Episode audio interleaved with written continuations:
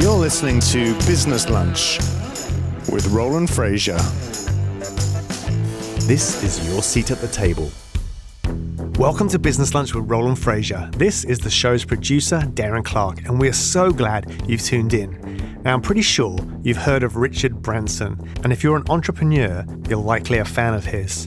And we have him on the show today. Before our world was hit with this pandemic, Roland managed to maneuver a deal that led to this conversation, and we've been saving this episode for the right time. Today is our 250th episode, and you'll hear what they talked about, the advice Richard gives to entrepreneurs like you, and the mindset that precedes world changing success. But before I hit play, would you help us reach more entrepreneurs like you? Hit the follow or subscribe button on Apple Podcasts today and help us climb those entrepreneurship charts. Share the show with your business minded friends, and we will love you forever. And go to businesslunchpodcast.com forward slash contest for a sweet giveaway Roland's doing for our listeners. Okay, enough is enough. Let's dive in. Hey, everybody, Roland Frazier here. Welcome to this very special episode of Business Lunch. I'm really excited to have today uh, Richard Branson, Sir Richard Branson, uh, who is the founder of Virgin and owns hundreds and hundreds of companies. Just the kind of one of the ultimate entrepreneurs, I think. And um, it's really cool how we were able to get connected and have the opportunity to bring this to you. And it was through having Richard at um, one of our events called the Traffic and Conversion Summit. And um, one of the things that we do is we try to, anytime we have someone who has lots of great stuff, as Sir Richard does, to share, to get them for you to have the opportunity to hear them on the show. And so I'm going to not spend a whole lot of time uh, introducing as much as I am going to just tell you that uh, this is this is uh, very exciting for me to have Richard here with us, and so I think it's 14 billion dollar businesses or so he's got right now. So I'm gonna let you read all about his extensive background in business. So we're all very excited to see you. Well, that was a lovely welcome. Thank you. It's worth. Thank you. Let's jump right in and start. So, a lot of folks here have a knack for building brands, and you obviously have a knack for doing that.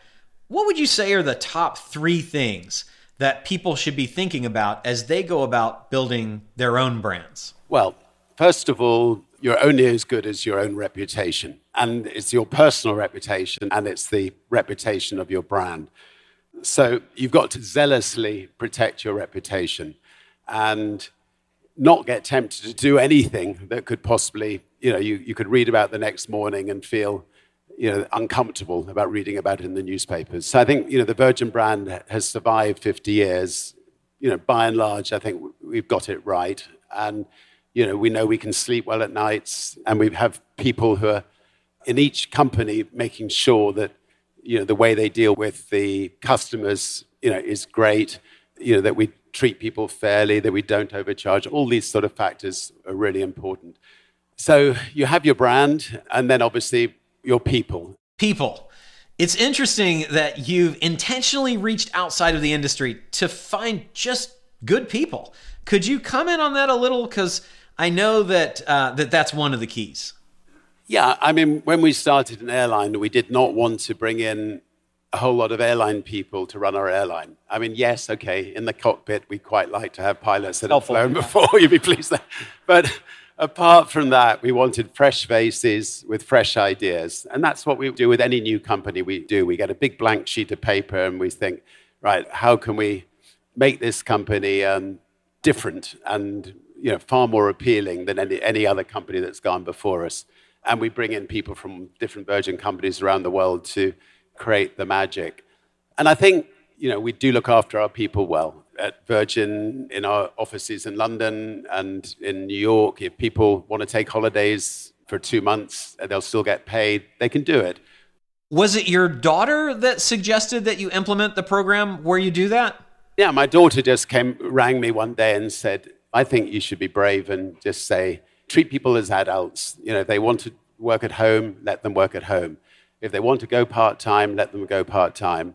If they want to take a sabbatical, let them take a sabbatical. If they want to take a week off, you know, any time through the year or a month off or two months off, let them do it. If you treat them like that, they will perform even better at the times that they're at work. And it's turned out that way. Your personal brand has been undeniably helpful in helping the Virgin brand. Uh, and one of the challenges I think a lot of folks have is that they only have a personal brand or they only have a corporate brand. How do you believe that your personal brand has helped Virgin? And how have you kept one from overshadowing the other? So, in the early days, the headlines would be Branson this, Branson that. And I felt I wasn't building the brand. And it was only after about mm, 10 years or 15 years that um, people started talking about Virgin this and Virgin that. So I think the personal brand, I mean, because I was young, you know, I mean, I you know, started off at 15, 16 years old, you know, and that helped me get interviews and get the press interested. And, but now I think, you know, the Virgin brand is well established around the world. And if I get run over, um, I think the Virgin brand can way outlive me and continue in the future. Makes sense. So I, I think one of the things that we all want to think about is how can we create both a personal and a business brand, and how can they support each other? And I look at um, a lot of folks that have done this successfully. Obviously, Elon Musk is his own personal brand, and yet he uses that to prop up Tesla and and SpaceX. And you look at Richard Branson with Virgin, you look at Sara Blakely with Spanx, Warren Buffett with Berkshire Hathaway, all of these people, Steve Jobs, uh, back when he was the kind of the the heart and soul of Apple, all of them were personal brand people who used their personal brand, which a lot of them obviously came from the business themselves. They didn't start with the personal brand. But if you've got a personal brand like them, you can really use it to point your traffic, your followers, the people that like you towards whatever business you've got. So I think that it's really becoming more and more important to have a personal brand that's separate from the corporate brand, but to use that to prop up the corporate brand. And nobody does that I think, as well as Richard Branson does. He literally puts his life on the line doing all kinds of crazy stunts to help promote his brands. And people who like him and his personality are drawn to the personal brands. And his personality has bled into the personality of Virgin. But at the same time, Virgin has its own brand, it has its own value, independent of uh, Richard Branson. And when uh, Sir Richard Branson's no longer there or doesn't want to be a part of that company anymore, that personality that he's built in Virgin will continue on. One of the big things that we do at our scalable companies to help our companies have brands of their own is to build this thing called a character diamond. And my business partner, Ryan Deiss, if you Google character diamond, and we'll put some resources on the site as well at Business Lunch, but that it, there's a four point process that we use to create these personalities of the companies we have. And so if you do that so that your company has a personality and it's not all you, if it's all you, then like if it was just Steve Jobs, then Apple would not have any independent value. If it was just Warren Buffett as an investment advisor guy, then Berkshire Hathaway wouldn't have an independent value like it does, right? It, and and I've seen this happen a lot where people create a personal brand and that personal brand is their business brand. You can't sell that. You have a really hard time separating the two and if you aren't tied with it forever, then the value can go completely away or significantly diminish. So as you're going forward, listen to uh, the examples that you get from somebody like Sir Richard Branson or some of these other people and watch how they're building personal brands at the same time they're building the, the business brand. And be sure that you focus on building both of those. So, one of the things that we were very sad about when Virgin America went away as an airline here in the States. So was I. was that that customer experience, the customer experience that Virgin is really well known for, is very special and very unique, and it's always good. What is your process for designing the customer experience, how the customer actually experiences your product, and the customer journey when you're looking at how the journey of the customer across the buying and consumption experience is, is going to be? What's the process for doing that? Let's go back forward to 13 years when we started Virgin America. we wanted to bring in an airline into the States that, you know, when people walked on it, they would go, wow, this is just fantastic. And we wanted to create the kind of airline that children would get really upset with their parents if they weren't flying on Virgin because you know, the entertainment system, for instance, would be much better. Or, and you know, we wanted to create a kind of airline where everybody working there absolutely loved everything about it, and therefore they had a smile on their face all the time. I know partnerships have been very big in your life with Singapore Airlines and several others. What makes a, a good partner, and what do you think that you look for?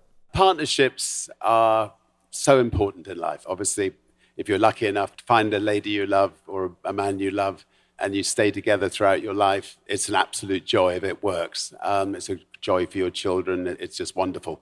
But partnerships in business can be equally magical. And I think it's you've got to do the sort of give and take, and you've got to sometimes be, you know, overly generous to your partner to make sure that it works. But um, no, I mean we've been very lucky. We've had some great partnerships, and we'll continue to have partnerships in in new ventures that we do. Sir Richard Branson talks uh, about how it's important in life to have partnerships and in business and how they can be equally magical. And the truth is that that good partnerships are ones that are built on the two parties getting together with complementary skills. And so I think when you're going into business with somebody or you're thinking about partnering your business with someone else, you want to think about how can the superpowers that I've got, the things that I'm really good at, or the things that my business is really good at, how can that best complement someone else? who maybe is lacking in those areas. So when you're thinking about how you're going to create business partnerships, I like to go through the exercise of first identifying what are the superpowers that you or your business have right? What are the what are the things like the top 7 things that you're really really good at or that your business is good at? Maybe it's lead generation maybe it's conversions maybe it's analytics maybe it's product creation maybe it's customer service. It could be anything. Maybe it's getting publicity right? Whatever that thing is that you're good at then that list becomes your superpowers.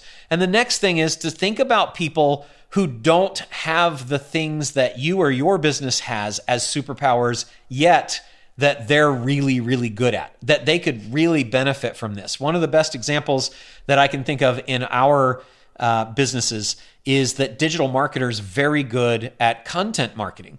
And um, there's a software company now called Keap Uh, it was called Infusionsoft when we first did our deal. And um, and we're still doing this. We've been doing it for a long time where they said, you know, really, you guys are really great at content marketing. We're not. You've got a brand that can help generate leads and we would like to get more people who want to demo our software. So we partnered with Infusionsoft and said, tell you what, we'll do the content marketing. So my business partner Ryan Deiss recorded a bunch of things. We did a project together called Double Your Sales and the content is all DigitalMarketer and Ryan Deiss content. And it's designed to talk about Infusionsoft and how you can double your sales with CRMs and that sort of thing. And so our partnership has lasted for a long time and it will continue for a long time because we're really good at content marketing. They're really good at software. We didn't sell software that is CRM software. They don't teach content marketing. And so each of our superpowers were able to come together and we were able to both benefit by working together to advertise and have a budget that was generating people that would be customers for both of us. So that's a really good example. So when you're thinking about that, go through that exercise. What are my superpowers? What are my business's superpowers? Who are the people that are missing that, where there's a gap that I could literally just go in and take the thing I'm good at and help them be better? That is an ideal partner for you. So, one of the things that we look at here is earned media or publicity, which you're obviously amazing at. And then we have paid media where we're paying for advertising. Is there a way that you approach that? Like, is there an ideal mix of it, or how do you think about those two things? The more media you can get that you don't pay for, the better. So, I think if you can get free advertising, you should get it. But obviously, you've got to mix it with paid. Do you think you can get more bang on a long term basis from one or the other? I think that it, it, depends slightly what kind of company you're building. I mean, we built consumer facing companies in pretty well everything that we're in. So creating an image that people identify with is much easier through, you know, I don't know, ballooning, boating, you know, your personal charisma, etc., than through ordinary advertising. But then, you know, once you've created that image, then you can lay the advertising on top. So clearly, Sir Richard Branson is an amazing person at generating organic media, or what we even call earned media, because he has the extreme sports and the setting of world records and all of those things. And he does it with this crazy good style and flair. And it's very, very helpful if you are going to look for earned media for you to have something like that too. And he talks about relatability, right? So people can relate to him. He's somebody that he's kind of like his own rock star, right? He's got had this company, hangs out with all these crazy cool people, and we want to be like that. And and you might think about that you have to choose between that kind of organic media and paid media. But the truth is that the best thing is a mix of the two. And what the mix should be really depends on what are your skills? What are you good at? So if you happen to already be good at paid media, don't stop that. But you should definitely take a look at organic. I know we just recently trained our entire team with a team of someone who is amazing at organic because we are very good at paid media but we're actually not that great at organic outside of content marketing. So what we did was his whole team got on with our whole team on a Zoom, and uh, across multiple states, we were able to share what we do on paid, and he was able to share what he does on organic. And so now we're adding an entire organic component to our businesses, and you know he's getting three million views a day across his social media. So I think that works out to a billion, 200 million a year. So imagine if we can do that and add that kind of presence that we don't currently have to the paid media that we've already got. Similarly, for him and for any of you that are all organic right now, paid media helps you to amplify the reach of all of the other things that you do. So, just by adding paid media to your already amazing organic, you could double your business. Just by adding organic to our already amazing paid, we believe we'll double our business. So, it's definitely something to think about. And neither is better than the other. It's just that you should have a mix. So, scale up whatever you're really good at, but also think about a different team because you'll have different people on your organic team than you have on your paid team. And ultimately, the organic content that you create is going to be promoted via paid, and it's one is going to benefit the other. And the paid is going to generate more views to your organic, and each one of those will get wider distribution as a result of that. So I think that's the way to think about it is, is you need to have both. The mix is whatever feels right to start with. Just be sure that you're that you're working on both, and you really want to have different teams that are focused on those things. What final thoughts do you want to leave before you take off for the next adventure? Well, most of my time these days is spent on trying to solve some of the sort of intractable problems of this world. And, and I think that you know, when you're a small business, you've got to look after your, first of all, yourself, make sure you keep healthy and well. Then, once you know that you've got yourself well looked after, then your employees and the people around you, uh, then maybe your local village, then maybe your local city, look at what things you can do to help, then maybe your country. And then when you become a global brand like Virgin, you've got to look at the global issues and see how you can help. And I think if, if we can get every company to do that, most of the problems of this world, I think, can be solved.